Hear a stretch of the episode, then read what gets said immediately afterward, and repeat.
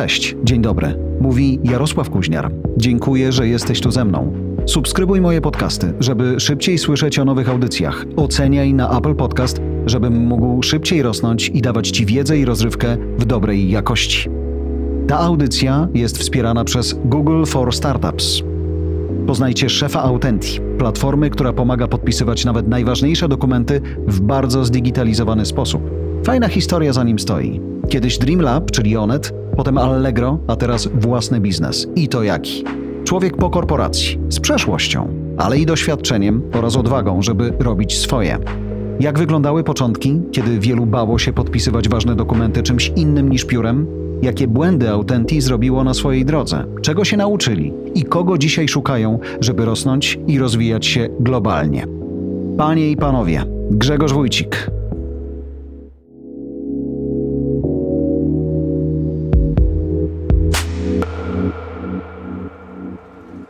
w 2021 roku, kiedy jesteśmy przećwiczeni 20, kiedy nagle okazało się, że podpisywanie czegoś elektronicznie, yy, mówienie o Autenti jest już łatwe, ale kiedy zaczynaliście, to nie był prosty case, co? Jak zaczynaliśmy, to nikt nam nie wierzył, że to jest w ogóle możliwe. I zgodne z prawem. A to już na, na, o tym nawet nie wspominam. Po prostu niedowierzanie było tak potężne, że każdy przychodził na rozmowę z nami, z prawnikiem i z informatykiem i pierwsze pytanie, które zadawali to a co będzie, jak Authentic przestanie istnieć. Więc, e, więc nawet, e, nawet takie, takie e, pierwsze spojrzenia, to w ogóle jak to jest możliwe, że będziemy podpisywali cokolwiek elektronicznie. Przecież papier, sądy, do, doświadczenie takie wielopokoleniowe pokazuje, że to jest przecież nieruszalne ale jednak okazuje się, że te najtrudniejsze w tym wszystkim, czyli obawy, e, można przezwyciężyć. Okazuje się, że e, elektroniczny podpis jest rząd wielkości bezpieczniejszy, przyjaźniejszy i wręcz pomocny. Szybszy, choć ja pół żartem, pół serio powiedziałem o tym, że granica prawa i bezprawia mogła gdzieś komuś w głowie kołatać, bo to jest ten moment, kiedy myślisz sobie, ile ten mój podpis elektroniczny jest wart, kiedy wiem, że przez lata całe papier i długopis, albo najlepiej pióro, to było coś. Tak, ale są jakby dwa aspekty. Jeden to jest e, ten e, aspekt, jak powiedziałeś, prawny, tak? Czyli to, czy ten nasz podpis, którego nie widać, bo on jest jednak cyfrowy. Mm. Czy on będzie ważny, czy on będzie rozpoznany przez sąd, czy on będzie rozpoznany przez naszego kontrahenta. To te rzeczy jesteśmy w stanie bardzo łatwo przezwyciężyć, pokazując konkretne argumenty technologiczne i, i jak to wszystko realnie działa. Natomiast największym naszym wrogiem jest przyzwyczajenie. Czyli wiele osób po prostu, nawet jeżeli dotrą do nich argumenty, po prostu jest e, zadowolonych z tego, jak to do tej pory było, do czasu, kiedy się nie okazuje, że ten archaiczny sposób jest po prostu kompletnie nieżyciowy. Dzisiaj wszystkie dokumenty, praktycznie wszystkie, powstają elektronicznie. Więc są w komputerze, są w naszych smartfonach, więc cofanie się z tym procesem podpisywania dokumentów do drukarek, do wydruków, do tego, że trzeba, ją, trzeba, te dokumenty przesłać pocztą, kurierem, one po, potężną drogę muszą często przebyć, żeby osiągnąć cel, jest ani nieefektywne, ani nieprzyjemne. Powiedziałeś, że ludzie pytali, a co jeżeli Authentic kiedyś przestanie istnieć? Czego nie życzę żadnemu przedsiębiorcy, ale czy to jest tak, że ten nasz podpis, kiedy on już przez Authentic pójdzie sobie w świat, to właścicielem tego podpisu dalej jest kto? Wy czy system, państwo? Ja jestem właśnie bardzo wdzięczny za to pytanie, które nam zadawali pierwsi klienci, dlatego że my na to pytanie po prostu odpowiedzieliśmy. Zrobiliśmy tak naszą platformę, która, e, e, która funkcjonuje w taki sposób, że dowody, jakim są pliki elektroniczne, są samowystarczalne. Dokument podpisany na platformie Authentic może być samodzielnym dowodem tego, co się wydarzyło. Widać na nim wszystko, zarówno w warstwie wizualnej, jak i oczywiście są dowody w tej warstwie cyfrowej. I to powoduje, że e, te dokumenty są przyjazne w takim szerokim e, obiegu. E, I, i to zrewolucjonizowało w zasadzie podejście. To, to jest bardzo fajnie, jak wielu obserwatorów kwestionuje pewne rzeczy, które robimy, nas tylko wzmacnia, bo pokazuje nam, gdzie należy jeszcze się wytężyć, gdzie tutaj mhm. jeszcze trzeba pomyśleć, żeby to było po prostu skuteczniejsze. A też myślę, Grzegorz, o tym, co powiedziałeś teraz, że dziękujesz klientom na początku za to pytanie, które było przewrotne, ale wy z kolei byliście na początku biznesu. Tak. Im więcej kuriozalnych pytań, tym w sumie dla was też fajniej, szybciej znaleźć odpowiedź, tak? Tak, oczywiście. Znaczy, każde pytanie prowokuje. Każde hmm. pytanie daje, daje do, do myślenia, a jeszcze w szczególności takie pytanie, które jest bardzo często zadawane. To znaczy, że to już nie jest byle pytanie, tylko to jest coś, co jest realnie kluczowym elementem całej naszej dyskusji. No my budujemy produkt, który działa na styku wielu różnych branż, bo to jest i technologia, i to jest prawo, i to są procesy biznesowe, i to są, tak jak powiedziałem tutaj, przyzwyczajenia, bo to są różnego rodzaju relacje. Czasami z konsumentami, czasami z przedsiębiorcami, czasami to jest wiele osób uczestniczących w podpisywaniu jednego dokumentu, więc to jest szereg aspektów, które trzeba uwzględnić, e, a to się okazuje, że rodzi pytania i to świetnie, że możemy na nie odpowiadać i świetnie, że potem klienci, jak już skorzystają z tych możliwości, które, które dostarczamy, nie wyobrażają sobie powrotu do, do przyszłości. Po prostu ta wygoda, ten komfort powodują, że nie chcę tam wracać, chcę po prostu korzystać z tego. A jeszcze mówiąc wprost, y, jeżeli z tego można mieć benefity, bo to jest najważniejsze, że to przyspieszenie powoduje, że wszystkie sprawy idą e, dużo skuteczniej. To widać od razu, że e, Authenti nie jest tylko i wyłącznie technologią, ale to jest realne narzędzie do codziennego użytku, które po prostu się sprawdza. Powiedziałeś, że jest tu z tych różnych obszarów prawo, w rozumieniu państwo, ludzie, ich przyzwyczajenia, też firmy, instytucje. Dzisiaj już wiemy, wiemy, jacy mniej więcej klienci są z Autenti. A ten pierwszy, który wam zaufał, dodał wam skrzydeł? Wiesz co, pierwsi klienci to byli oczywiście, jak w każdym przedsięwzięciu, yy, yy, znajomi. Hmm. To, byli, to, byli, to były osoby, od których po prostu oczekiwaliśmy tak zwanego pierwszego feedbacku. Choć będziesz w MVP tak, dokładnie. I, i, I, wiesz, myśmy rozdali e, kilkaset tego typu kodów do, do naszej usługi i jedni byli bardzo zadowoleni, i jednym się bardzo podobało, inni w ogóle nawet nie otworzyli e, i nie skorzystali. Znamy ich. Prawda? No, gdzieś tam ta lista jest oczywiście, ale wiesz co, najważniejsze jest to, jak, e, jak ktoś na początku jest nieprzekonany, a potem się przekona. To jest największa przyjemność. Choć myślę, czy były takie sytuacje, że ktoś mówi, Grzesiek, ja chętnie. Wiesz, że lubię lasy, szanuję i tak dalej, i tak dalej, tylko mój urząd tego nie zaakceptuje, mój bank tego nie zaakceptuje, moja firma się na to nigdy w życiu nie zgodzi. Czy były takie sytuacje? Ale oczywiście, to, mhm. jest jakby, to jest jakby chleb powszedni, można powiedzieć, bo tak jak powiedziałem, my nie walczymy tylko i wyłącznie na technologię, my walczymy na przezwyciężanie przyzwyczajeń. Faktycznie jest tak, że y, platforma, którą stworzyliśmy, ona funkcjonuje w taki sposób, że my tam mamy różnego rodzaju podpisy. Są podpisy, które są świetne do biznesu, są podpisy, które e, działają wobec administracji publicznej, są podpisy, które po prostu są bardziej zaawansowane pod kątem wymagań, jeśli chodzi na przykład o identyfikację tożsamości, są trudniejsze w użyciu, ale z kolei skuteczniejsze, jeśli chodzi o materiał dowodowy, więc jakby jest pełna paleta możliwości. Natomiast e, to, to pytanie, e, które, które pada, to mieliśmy takie, takie, takie historie, bo Zdarzyło się, że przekonaliśmy prezesa jednej firmy, a po czym się okazało, że nic z tego nie wyszło, bo główna księgowa powiedziała, ja tego nie widzę, nie? I to, i, i to przecież mamy innych wiele głównych księgowych, które korzystają z naszej platformy, ale ta jedna miała takie przyzwyczajenie i często to był taki największy bloker. Więc najlepszym dowodem praktycznie na to, że to jest dobre, nie jesteśmy my sami, bo to wiadomo, każdy może mówić o swoim e, pomyśle, projekcie, rozwiązaniu, tutaj w tym przypadku konkretnym produkcie, e, jak najlepiej. Natomiast to, to klienci realnie dają nam po prostu e, to, co, czego my potrzebujemy, czyli referencje. Oni mówią, że tak skorzystaliśmy, tak pomogło, tak to, to w ten sposób e, jest skuteczniejsze. Obiecuję szanownym słuchaczom, widzom także i tobie Grzegorz, że wrócimy jeszcze do, do bebechów, bo mnie one bardzo interesują, szczególnie kiedy podkreślasz, że tak naprawdę to nie jest jeden elektroniczny podpis Authentic, tylko jest ich kilka. Ale wcześniej chciałbym wrócić do, do was jako przedsiębiorcy przedsiębiorców. Mamy faceta po przejściach w Onecie, w pozytywnym tego słowa znaczeniu oczywiście. Mamy gościa z Allegro i nie jesteście młodziakami. Trochę pasujecie do tego raportu o polskich startupowcach, że to są raczej ludzie po korporacjach z pewną wizją, wiedzą, doświadczeniem i odwagą. No i zabieracie się za, za, za, to, za to. Z nudów? Nie, myślę, że przede wszystkim z wyzwania do zmieniania rzeczywistości na lepszą. To jest jednak coś takiego, że każdy z nas e, pracował w różnych firmach, naprawdę topowych, można powiedzieć takim e, młodzieżowym językiem. To były e, mega duże organizacje, które posiadały olbrzymi potencjał rozwoju i te wszystkie organizacje, które są w tych naszych referencjach, to są podmioty, których e, nazwy znamy e, mhm. i one zmieniły tą rzeczywistość, one wykreowały sporo tego, jak wygląda kultura w naszym kraju, w jaki sposób e, korzystamy z mediów, w jaki sposób korzystamy z zakupów internetowych, w jaki sposób działamy i w multimediach, i, i, i w poczcie elektronicznej. Więc takie rzeczy pokazują, że robiąc coś ciekawego, mamy realnie wpływ na rynek, na, na to, że się zmienią pewne trendy. I jak Autenti e, patrzymy na to z takiej perspektywy mhm. founderskiej, to nas najbardziej kręci to, że my zmieniamy rzeczywistość na lepszą, że za nami idzie ileś osób, firm, które po prostu mają z tego korzyść ale też zmieniają te przyzwyczajenia na rynku.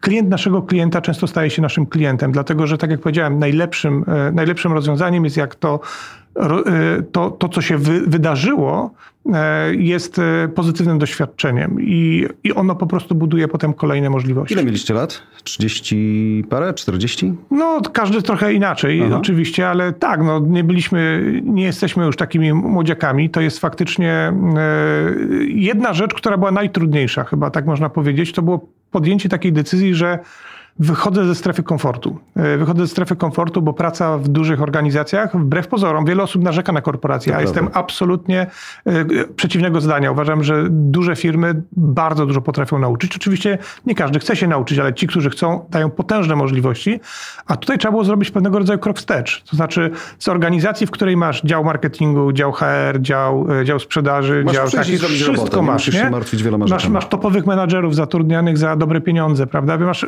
masz wszystko, nie? Musisz nagle wejść do takiego miejsca, gdzie jesteś prawie że sam, i nie ma tak, że możesz coś wydelegować od razu komuś, nie? Że możesz powiedzieć, ok, to teraz y, weźcie, zróbcie to, nie? Bo trzeba jak pokazać kon nową koncepcję, trzeba wejść w każdy szczegół e, samodzielnie. Z drugiej strony nie można zrobić, robić wszystkiego samodzielnie.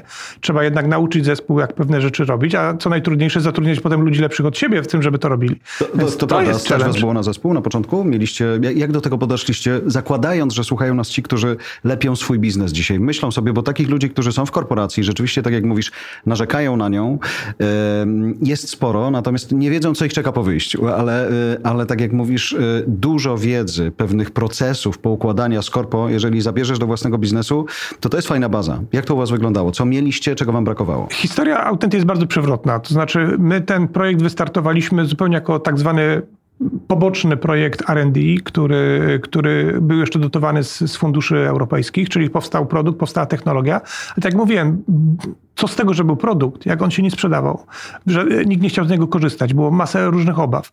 I e, to pokazuje, że e, jak się za projekt nie zabiera całym sobą w 100%, no to ten projekt nie idzie do przodu, bo te, te, te wszystkie kłopoty trzeba przezwyciężyć.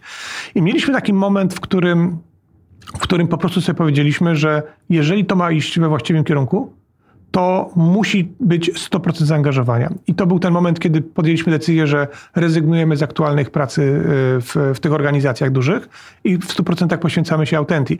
I powiem, że to jest zawsze moment przełomowy, dlatego że 100% zaangażowanie founderów w projekt od rana do wieczora, od świtu do, do, do zmierzchu do, do powoduje, świtu, że są efekty. Mhm. E, bo, bo, bo, to jest tak, że praktycznie nie wychodzi się z tego projektu. Oni, oni się myśli w pracy i poza pracą. Ale... Yy, rzeczy zaczynają się posuwać rząd wielkości szybciej do przodu.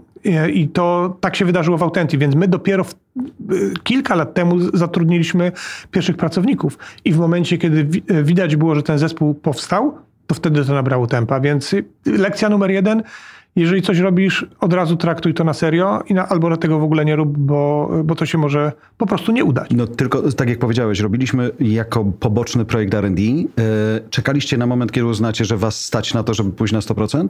Nie, nie. To, nie, to, to, nie, to nie było to, tylko po prostu jest tak, że my nie wiedzieliśmy, co z tego projektu wyjdzie, ale też widzę, widzę że wiele rzeczy mogłoby wyjść wcześniej, gdybyśmy temu poświęcili czas. To tak się mówi bardzo, bardzo, bardzo, bardzo powszechnie, że trzeba się zaangażować, tylko wiesz, no czasami jest tak, że dopóki tego błędu nie popełnisz samodzielnie, mm. to go nie czujesz, że on jest naprawdę poważnym błędem. I tak było w naszym przypadku. Wiesz, no ja po tych doświadczeniach w, w, różnych organizacjach mogę powiedzieć w ten sposób, że dużo więcej błędów popełniłem w Autenti niż w jakiejkolwiek innej organizacji, w której byłem. Ale takich błędów, które dobrze, że popełniłeś, teraz z perspektywy czasu, kiedy możesz na nie spojrzeć, to są Wiesz takie, co? które cię nauczyły czegoś? I tak, i tak. Znaczy są takie błędy, których żałujesz yy, i są takie błędy, których nie żałujesz. Jedno jest pewne i trzeba się uczyć tego, mm. żeby dwa razy nie popełniać tego samego błędu. Czyli, czyli to jest tak, że trzeba dużo czerpać z, z, wiedzy, ale czasami jest tak, że ty wiesz, co trzeba zrobić, a to ci się po prostu nie udaje. Wiesz, no to tak jak y, pierwszy raz będziesz chciał garnek ulepić, nie? No wiesz, no. jak ten garnek ma wyglądać, nie? ale to nie jest takie proste, żeby go stworzyć we właściwym kształcie. Co się nie udało? Dużo rzeczy się nie udało. Nie udało się, e, nie udało się na początku to, żeby, e, żeby ten projekt zaczął realnie funkcjonować. Tak jak powiedziałem, każda rozmowa dotyczyła. Funkcjonować w rozumieniu zarabiać? Czy... Zarabiać to był drugi etap. Okay. Funkcjonować tak, żeby klienci zaakceptowali to, że ten produkt spełnia ich potrzeby, że jest bezpieczny, że jest wygodny, że jest e, skuteczny w tym, co, co, co, co ma robić. I na początku to było praktycznie niemożliwe, dlatego że technologicznie e, on nie funkcjonował tak jak dzisiaj, e, ale te problemy to są problemy, tak jak powiedziałem, technologiczne, więc je można łatwo pokonać. Natomiast clue do tego, jak te problemy od strony produktowej rozwiązać, leżało w, w, słuchaniu klientów, w słuchaniu tego, co oni nam mówią, co oni nam sugerują i dostosowywaniu się trochę do tych potrzeb. A Więc... co mówili? Albo inaczej, do kogo pierwszego poszliście poza znajomymi, bo to już mhm. mamy ten etap e, przerobiony, ale później idziecie na rynek trochę, czyli już zaangażowani totalnie, no i szukacie, jak rozumiem, najlepiej jakiegoś dużego enterprise'u albo dużego klienta, który mógłby pokazać, że to działa i w ten sposób można by wylewarować komunikację, tak? Paradoksalnie absolutnie nie polecałbym nikomu od razu zacząć od dużego klienta okay. z bardzo prostej e, przyczyny. Połknie? E, nie, to nawet nie o to chodzi, czy połknie, czy nie połknie. Przede wszystkim duży klient jest bardzo wymagający. On ma procedury, ma procesy, ma e, proces decyzyjny, który nie jest łatwy. I pozyskanie takiego klienta e, to jest rząd wielkości czasami kilka miesięcy, czasami kilkanaście miesięcy pracy. Zależy, od, zależy oczywiście od projektu, zależy od klienta, ale, ale, ale to jest na pewno zawsze duże wyzwanie. Więc e, zaczynać trzeba zawsze na małych, na tych, którzy po prostu bardzo szybko są w stanie się przekonać lub ci powiedzieć, powiedzieć wprost: sorry, to nie pasuje, to nie działa. E, I wtedy w ten sposób się uczyć, więc raczej zaczynać od, od, od mniejszych klientów, raczej, e, ale szukać podobieństw. To znaczy, jeżeli widzimy, że ten, e, to nasze rozwiązanie świetnie się sprawdza na przykład w działce HR-owej, tak, że można podpisywać umowy zlecenia, umowy o pracę, umowy o dzieło, cokolwiek, co, mhm. w, co w tym zakresie jest potrzebne i widzimy, że to działa jednemu klientowi, to idziemy do innego klienta. Z działu HR, tak, czy z branży jakby dokładnie, mhm. dokładnie z tej, tej samej branży. I to, I to powoduje, że to się toczy do przodu. Natomiast w naszym projekcie mieliśmy też sporo takich wyzwań związanych właśnie z tym zaufaniem. Z tym, że to nie tylko musi być dobra technologia, ale jeszcze trzeba uwierzyć, że inni z tego realnie korzystają. I tutaj, tutaj mieliśmy mega fajne wyzwanie, bo pojawiliśmy się kiedyś na hackatonie, to był chyba 2016 rok, więc dawno temu. BNP Paribas e, organizowało hackaton jednocześnie na kilku kontynentach i wystartowaliśmy w tym tutaj warszawskim, e, e, europejskim wydaniu. I wygraliśmy ten, ten konkurs. Ale dlaczego nam się to udało wygrać? Dlatego, że bank zrobił jedną super rzecz wydelegował wszystkich swoich pracowników z różnych działów do konsultacji. I my normalnie mogliśmy z prawnikami, z ludźmi ze sprzedaży, ludźmi z marketingu, ludźmi z operacji podyskutować o ich potrzebach, a następnie zamodelować to, co oni potrzebują. I to nas doprowadziło... Czyli byliście z gotowym rozwiązaniem, ale jednocześnie musieliście ich posłuchać, żeby doszyć na miarę, tak? Dokładnie, żeby doszyć na miarę i my to, i my to zrobiliśmy. To, to nam się udało e, w, w takiej formule, że potem ten sam bank e, e, po nawet super fajnych tutaj wydarzeniach, wygranych, wygranych konkursach powiedział nam, słuchajcie, ale dla nas, dla, jako dla banku to jest jeszcze za wcześnie. My nie jesteśmy na to gotowi. Wiesz, i tutaj euforia, radość, a z drugiej strony porażka, nie? I właśnie to, co czasami, czasami zdarza, że pomimo tego, że produkt jest super, to nie jest ten moment, albo jeszcze są jakieś inne blokery. Ale jedna rzecz fajna się wydarzyła. Jeden z e, członków zarządu tego banku przyszedł i powiedział: Słuchaj, to naprawdę jest tak, że my jesteśmy tym zainteresowani, tylko my nie jesteśmy gotowi, wrócimy. Nie? Nikt z nas nie wierzył w to, że wróci.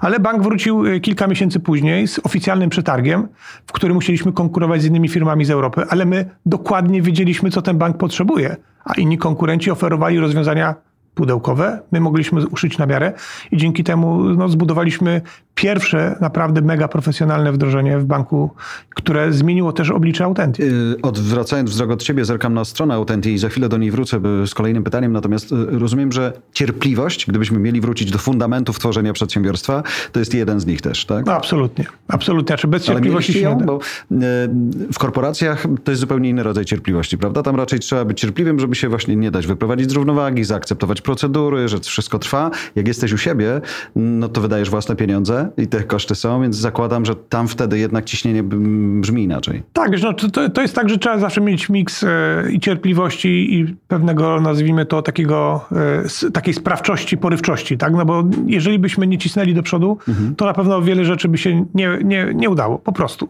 Natomiast e, tą cierpliwość trzeba mieć w, w, oczywiście w odpowiednich obszarach. Tutaj wiedzieliśmy od samego początku, że budowanie nowej kategorii, budowanie czegoś kompletnie innowacyjnego, to nie jest coś, co się wydarzy z dnia na dzień. To jest coś, co wymaga y, realnej pracy na lata. No wiesz, pewnie sam jesteś przedsiębiorcą, dobrze wiesz, jak, jak to jest y, z fakturami. Elektro...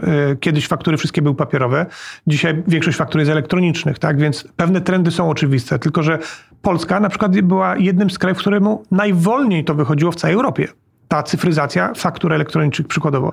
Więc to jest tak, że Wiemy, że trend jest właściwy, natomiast nigdy nie mamy pewności, jak będzie wyglądała realnie efektywność tego trendu, czyli jak, jak szybko on się po prostu wydarzy na masową skalę. Wracam na stronę Autenti, bo obok BNP Paribas jest też Medicover i teraz wchodzimy w mm, sferę bardzo wrażliwych danych. Podpis podpisem. Mogę podpisać się nad dokumentem, że nie wiem, zgadzam się na wykorzystywanie moich danych osobowych do celów marketingowych banku, ale jeżeli już ten mój podpis elektroniczny ma być na elektronicznym obiegu dokumentów, na których widać moje badania, badania, to już gorzej. Jak to się udało z Medicoverem? No właśnie, to jest, to jest dokładnie też e, konsekwencja wcześniejszych rozmów z bankami. Jak sobie e, popatrzymy na wymagania banku, bank od razu powiedział, to musi być e, spełniające wszystkie wymagania dotyczące bezpieczeństwa, to musi, to musi oczywiście spełniać wymagania prawne, to musi być tak skonstruowane, żeby to było bezpieczne. Wszystkie dokumenty na platformie Authentic są szyfrowane. E, pracownicy Authentic absolutnie nie mają żadnego wglądu w dokumenty.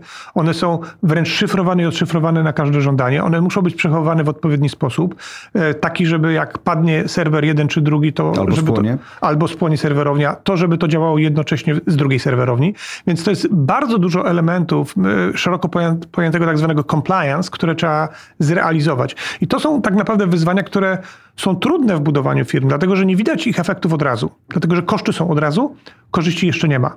Natomiast w momencie, kiedy się zbuduje to w oparciu o te potrzeby, które, które są sprawdzone, to potem e, to bardzo pomogło. I, i tutaj faktycznie i, i, i, branża e, cała finansowa, bo to, to, to ten bank, który wymieniłem, to jest tylko jednym z kilku banków, e, które korzystają bardzo dużo różnych instytucji ubezpieczeniowych, właśnie tutaj medyczne czy, czy inne sektory wszędzie te dane są wrażliwe. I to też jest kwestia tego typu, że my zaprojektowaliśmy to rozwiązanie, wiedząc o tym, że prywatność, bezpieczeństwo to są w ogóle fundamenty tego.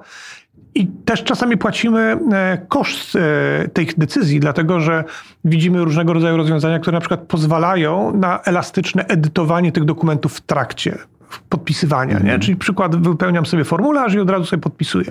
Super, nie? Tylko, że u nas kluczową rzeczą jest zapewnienie bez, e, e, bez integralności treści, czyli takiego gwarancji tego, że treść się absolutnie nie zmieni od momentu, kiedy ten dokument zostanie wprowadzony, aż po sam koniec. I to powoduje, że jak my wychodzimy z takiego założenia i mówimy, OK, to jest start, dokument jest zabezpieczony, jest podpis, dokument jest zabezpieczony, każdy podpis zabezpiecza ten dokument i ten dokument sobie może potem siedzieć przez kilkadziesiąt lat i on dalej będzie dowodem tak samo skutecznym jak, jak wówczas, no to to powoduje, że pewnych rzeczy się nie da zrobić. Mhm.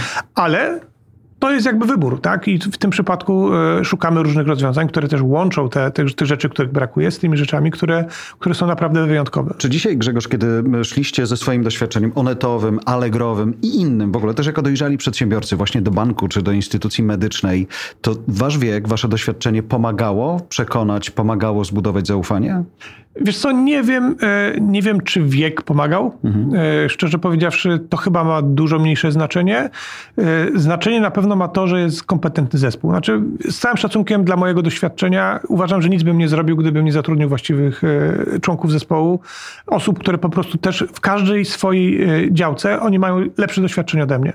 I to jest, i to jest argument, bo jak wiesz, przychodzi temat do zrobienia umowy z bankiem, to naprawdę choćbym był mistrzem świata, nie wyczaruje tej umowy. Tam potrzeba świetnych prawników, tam potrzeba świetnych ludzi, którzy znają procesy zakupowe po stronie klienta, tam potrzeba ludzi, którzy od strony technologii odpowiedzą na każde pytanie, tam potrzeba gości z marketingu, żeby z tym, z tym klientem popracować nad, nad współpracą, nad tym, żeby też mm. właśnie, tak jak tutaj rozmawialiśmy, przekonać innych, że to jest dobre rozwiązanie, bo to się nie zaczyna tylko na wyborze przez tą organizację, bo to jest akurat platforma wielostronna i są podpisujący z różnych stron. Więc to jest tak, że Wydaje się, że to co, to, co zadziałało, to raczej to, że zespół jest za tym, który jest w stanie to udźwignąć. I przychodzą trudniejsze momenty, ale ten zespół potrafi, nawet jak nie zna odpowiedzi, potrafi wrócić za kilka dni i powiedzieć, wypracowaliśmy rozwiązanie. To się nie dzieje w firmach, które są złożone z jednej czy dwóch osób, dlatego że ryzyko e, postawienia na jedną kartę, na taką powiedzmy jednoosobową działalność jest zbyt duże dla, dla organizacji, więc to jest takie zawsze wypośrodkowanie. Dobrze słyszeć, bo w wielu dyskusjach ludzi, którzy pracują w startupach, czy w ogóle w przedsiębiorstwach, może szerzej, um, jest bardzo często to zdanie, że właśnie najlepiej zatrudniać lepszych od siebie i w ogóle inwestorzy z kolei, kiedy patrzą czasem na, na poziomie nawet przed MVP jeszcze, to oni mówią, że w sumie to jest inwestycja w zespół tylko, nie? Nie masz jeszcze nawet produktu, ale widzisz ludzi, którzy dają ci najpierw jakąś obietnicę, no ale potem robią wszystko, żeby to dowieść, że tak naprawdę bez ludzi to cholera daleko nie zajedziemy. No to, to jest prawda, że to jest jakby jednak podstawa, żeby zespół był e, wielo kompetencyjny, mm. Ale wiesz, e, z tym zatrudnieniem jest o tyle trudno, że jak budujesz coś, co jest kompletnie innowacyjne, to zazwyczaj, ponieważ ty na tym spędziłeś trochę więcej czasu, jesteś tym ekspertem.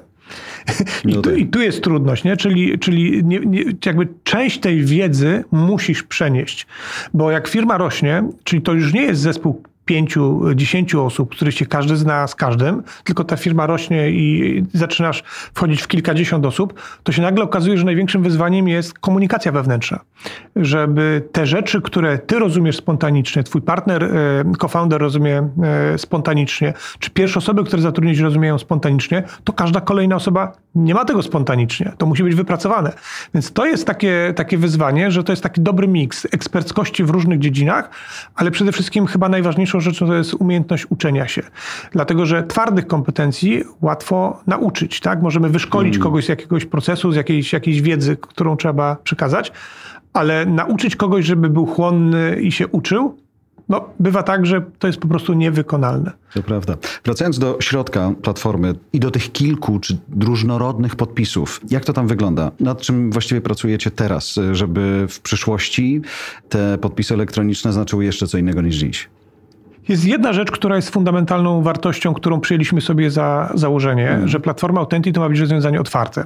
Że to jest rozwiązanie, które e, nie boi się konkurencji. Nie w takim znaczeniu, że z kimś musi konkurować, tylko że firmy, które potencjalnie mogą być konkurentami, są naszymi również partnerami. Innymi słowy, w podpisach elektronicznych. Ale co, udostępniacie kody? Że może... Nie, nie, nie, okay. no, bez no. przesady. Tutaj mm. nie o to chodzi nawet. To nie, to, to, to, istotą jest to, że podpisy elektroniczne mają różny rodzaj, e, są różnego rodzaju podpisy elektroniczne. Są podpisy zwykłe, są podpisy zaawansowane zaawansowane, są podpisy kwalifikowane. Każdy się tam charakteryzuje szczegółowy, szczegółowymi wytycznymi, które są zapisane mhm. w, w, akurat tutaj w Europie w rozporządzeniu unijnym. Natomiast istotą tutaj jest to, że dostawców na przykład certyfikatów do podpisów kwalifikowanych jest wielu na rynku. Czyli jest jedna firma, druga firma, trzecia firma i my zrobiliśmy tak, żeby na tej jednej platformie można było pod, złożyć podpisy, które pochodzą od różnych dostawców. Również e, e, jakby pointegrowaliśmy takich dostawców z zagranicy. Więc to jest dla nas istotne, że owszem, w, z tymi partnerami w niektórych obszarach konkurujemy, ale w niektórych obszarach współpracujemy.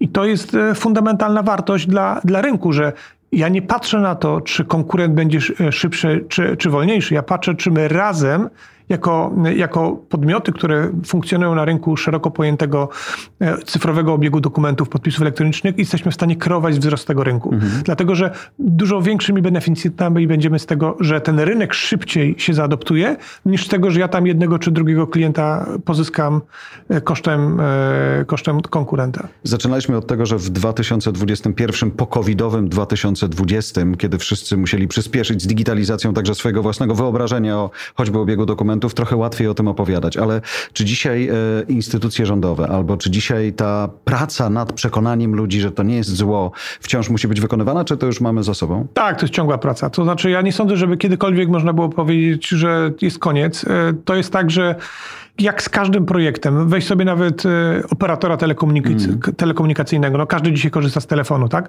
Ale nadal ci operatorzy, jak sobie popatrzysz na reklamy, kreują konkretne trendy, konk konkretną rzeczywistość, pokazują korzyści, pokazują różnego rodzaju niuanse, które odgrywają różnicę przy pozyskiwaniu klientów, przy, przy, przy tym, żeby przekonać kogoś do Twojego produktu. Więc to nie jest tak, że jest to e, gra, która się po prostu kiedyś kończy. Trzeba wprost powiedzieć, że jest to proces. I zawsze wychodzą kolejne rzeczy, które, się, e, które są kolejnymi usprawnieniami, bo to jest e, jednak budowanie rozwiązania, e, to się tak fajnie mówi, software as a service, mm, tak? Czyli rozwiązanie, które jest jednocześnie usługą, a usługa dopasowuje się do użytkownika, do wymagań, do klienta, do tego, w jaki sposób się też postrzega rynek. No i oczywiście do tej usługi są dointegrowane różnego rodzaju inne usługi, które są z nią powiązane logicznie, tak, żeby po prostu ułatwiać rzeczywistość. Więc to jest na 100%, e, można się zanurzyć w ten projekt i do, do nieskończoności w nim trwać, ale oczywiście też trzeba uważać, bo tak jak powiedzieliśmy, no, dzisiaj jesteśmy w, w trendzie cyfryzacji, wiemy, że to ma, e, to wnosi wartość. Za chwileczkę cyfryzacja będzie powszechnością, no więc wtedy powstanie pytanie, i co, co wtedy, dalej, no co dalej, nie? Mm. Więc A bardzo... co jest za rogiem? Wiesz co, jesteśmy na, raczej jesteśmy na takim etapie, że nie ma, nie ma co patrzeć na to, co jest za rogiem, tylko trzeba się skoncentrować na tym, co, co teraz już widzimy, ale z takich dużych trendów, które są oczywiste i można od razu o nich mm. powiedzieć, że, że ten, to za rogiem jest dość duże, e, to jest cyfryzacja całych procesów biznesowych. Czyli już nie mówimy tylko o tym, że podpisujemy sobie jeden pojedynczy dokument, tylko mówimy o tym, że e, jak masz jakąś organizację, firmę, która działa według konkretnego schematu, to ty chcesz mieć pewność, że to jest powtarzalne dlatego że ty optymalizujesz sobie proces i używasz go potem tak, tak często i tak, tak szybko, jak potrafisz, bo to ci daje oszczędności, to ci daje gwarancję pewność tego, co sobie zdefiniowałeś. Więc to jest taki element, nad którym my bardzo mocno pracujemy, głównie właśnie z instytucjami z rynku finansowego, że oni mówią wprost, ja chcę mieć pewność, że to będzie dokładnie tak, jak tutaj nasi prawnicy powiedzieli, tak jak tutaj nasz IT mhm. powiedziało i tak dalej, i tak dalej. I to jest takie wypośrodkowanie potem pomiędzy tymi zdefiniowanymi, zautomatyzowanymi, często zrobotyzowanymi procesami biznesowymi, bo tu mówimy często o tym, że pewne rzeczy, które są e, w tym świecie fizycznym, rzeczywistym, powodują, że coś się dzieje. Ta interakcja pomiędzy te technologią fizyczną a, a oprogramowaniem jest e, coraz szersza. No i oczywiście elementy takiej sztucznej inteligencji, że pewne rzeczy można zaprogramować i powiedzieć, tak to ma wyglądać, a pewne rzeczy aplikacja może się uczyć od użytkowników i dostosować się do ich potrzeb. No to, co jest normalną rzeczą, że jak wchodzimy z telefonu, nie wiem, Apple'a e, i wchodzimy z telefonu z, e, z Androida e, Google'owego, no to jednak każdy troszeczkę inaczej wyświetla i jednak trzeba się dostosować do tego. I to nie jest tak, żeby wszystko musimy oprogramować jeden do jeden, tylko musimy też pewne rzeczy wyciągać jako wnioski i się dostosowywać już też tak tą sztuczną inteligencją. Mm. Jak popatrzysz dzisiaj sobie na całą scenę przedsiębiorczości w Polsce, startupową niech będzie. Dzisiaj rozmawiamy przy okazji e, też e, rocznicy Google for Startups i w ogóle istnienia Google w Polsce i w ogóle istnienia też takich przestrzeni, które angażują, spotykają, e, celebrują też tą wiedzę. Sporo się zmieniło przez te ostatnie lata i myślę, że coraz bardziej to się profesjonalizuje, chociaż jeszcze trochę jest do zrobienia. Wiesz, ja mogę powiedzieć jedną taką rzecz, że jestem pod mega wrażeniem Polski jako kraju, jeśli chodzi o ten aspekt technologiczny. To jest niesamowite. Nie wiem, czy wiesz, ale mm. jesteśmy do dzisiaj jednym z e, niewielu rynków e, w, na świecie, w którym istnieje jednocześnie kilka portali internetowych. Wszystkie są rentowne i mają olbrzymie zasięgi. Takich rzeczy nie ma w wielu miejscach, nie? Są media społecznościowe, które grają główną rolę. U nas media społecznościowe są mega ważne, ale nadal portale tematyczne są super istotne, tak? Mamy e, różnego rodzaju e, działania w zakresie e-commerce'u. Znowu, popatrzymy sobie na polskie Allegro. Jest unikalne mm. w, skali, e, w skali światowej. Oczywiście są Alibaby, są różnego rodzaju Amazony, które są też topowymi benchmarkami, jak to, jak to robić, ale Allegro potrafiło odnaleźć swoją specyfikę, że nie strasznie im konkurenci tak bardzo. Prawda, jeszcze po, po latach wchodząc na giełdę, nagle robiąc to w takim stylu, to też pokazuje, że siła jest ogromna. Dokładnie, więc jakby to, co widzę, to, co widzę, e, co się dzieje tutaj, to jest e, to, jest e, to że my mamy bardzo dużo super osób, które widzą te wszystkie bodźce i one, oni na, na, nie reagują, tworząc innowacyjne produkty. Bo dzisiaj jest tak, że na rynku, był taki moment, że na rynku pomysłów było ileś, ale brakowało pieniędzy. Dzisiaj słyszę, że pieniędzy jest mnóstwo, tylko czasem brakuje pomysłów albo e, dobrego opowiedzenia tych pomysłów. Jak ty to czujesz? Wiesz co, to nie jest kwestia opowiedzenia, bo myślę, że opowiedzieć to jest łatwo. To jest kwestia jakby realnego podjęcia tej, tej, takiej kultury, która, e, która jest gotowa mhm. do budowania rzeczy od zera i żeby one rosły. Czyli takiego zespołu jak wasz, tak? Czyli wszystkie ręce na pokład i robimy coś, tak? Tak, tak. Znaczy wiesz, to jest, to jest dokładnie tak, że jeszcze sztuka jest jeszcze poszukiwania tych, tych zespołów, które niekoniecznie będą tylko i wyłącznie lokalne, tak? No mm. bo, mhm. bo jeżeli mówimy o, o sukcesach, no to powinno to być tak zrobione, że to, to powinno działać międzynarodowo. E, a więc, e, a więc ja, taki idealny układ, jaki, jaki ja widzę ze swojego doświadczenia, to wziąć kilka osób z różnych krajów wrzucić ich na temat i każdy zobaczy, że będzie miał inną perspektywę mm. na tą samą rzecz. To jest niesamowite.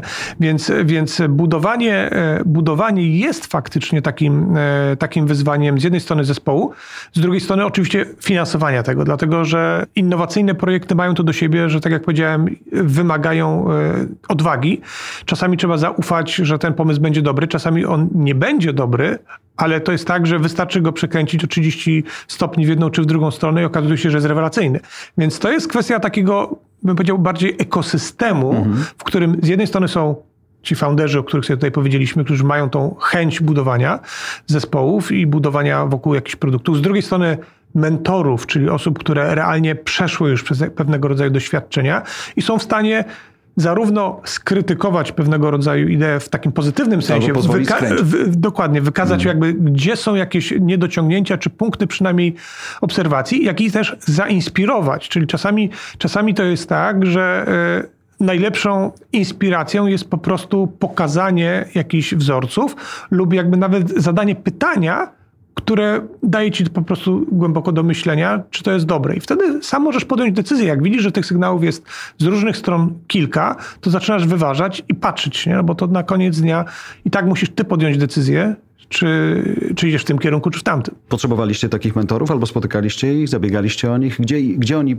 po drodze waszej yy, przychodzili? No to jest właśnie, ta, y, to, to jest właśnie to, co, yy, co, co nam dał między innymi Google Startups, tak? gdzie na kampusie tutaj w Warszawie mieliśmy do czynienia z takim programem, w którym uczestniczyliśmy w, można powiedzieć, y, w doświadczeniu uczenia się od innych.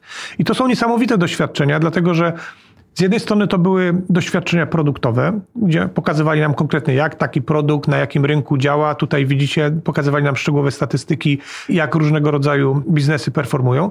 Z drugiej strony Google jest też wyjątkową organizacją, jeśli chodzi o, o, zespół, który zbudował, o skalę, którą zbudowało, więc mieliśmy do czynienia z osobami, które osiągnęły wiele sukcesów w naprawdę nieprzeciętnych tematach.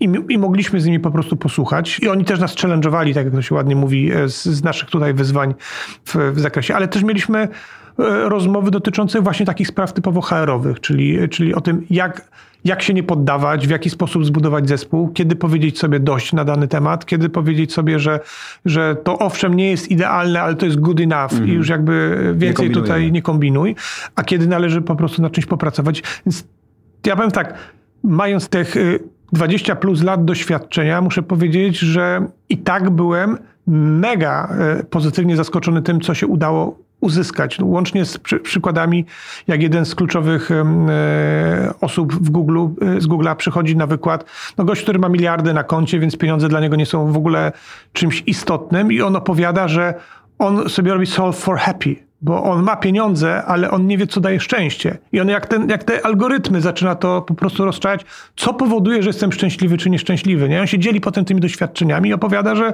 to nie jest kwestia tylko i wyłącznie obiektywnych faktów, ale to jest kwestia Twojej percepcji też. Jeżeli jesteś do tego nastawiony w odpowiedni sposób i masz takie oczekiwania, to choćby nie wiem, co było, możesz być nieszczęśliwy, bo zawsze to porówniesz do swoich oczekiwań. Wiesz, i takie rzeczy powodują, że to nie są w ogóle związane z naszym projektem ale ty się zaczynasz zastanawiać, kurczę, nie jestem zadowolony z tego, ale dlaczego nie jestem zadowolony? Nie? Bo sobie być może za wysoko poprzeczkę postawiłem. Wszyscy mi mówią dookoła, że osiągnęliście sukces, nie? a ja mówię, no, no nie, jeszcze jesteśmy na początku drogi. Mm. A tam wszyscy klepią po ramieniu, super idzie, super idzie. Właśnie to jest kwestia tego typu, żeby też otaczać się osobami, które e, są na tyle doświadczone, żeby mogły ci powiedzieć szczerze, że e, coś możesz po prostu zrewidować, albo po prostu popatrz z innej perspektywy. I to jest jakby olbrzymi power kampusu Google'a, to jest olbrzymi power e, tego, tej społeczności, bo tutaj trzeba powiedzieć wprost, że oprócz e, samego Google'a i zespołów osób, które oni sprowadzali na, na te nasze e, spotkania,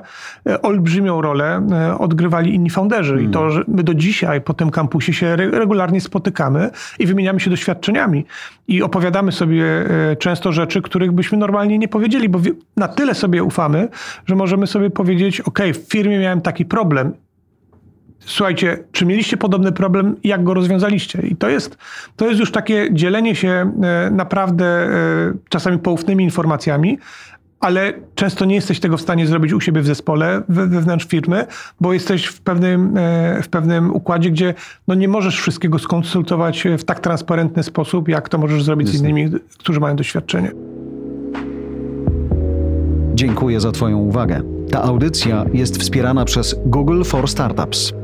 Oceń naszą rozmowę. Co o niej sądzisz? Wiesz, że Twoja opinia zostawiona na Apple Podcast pozwala usłyszeć ten podcast większej grupie ludzi? Daj mi szansę. Zasubskrybuj inne podcasty od Voice House. Znajdziesz je na każdej platformie podcastowej, każdym kanale social mediowym. Zapraszam też na stronę Voice House po więcej dobrej treści.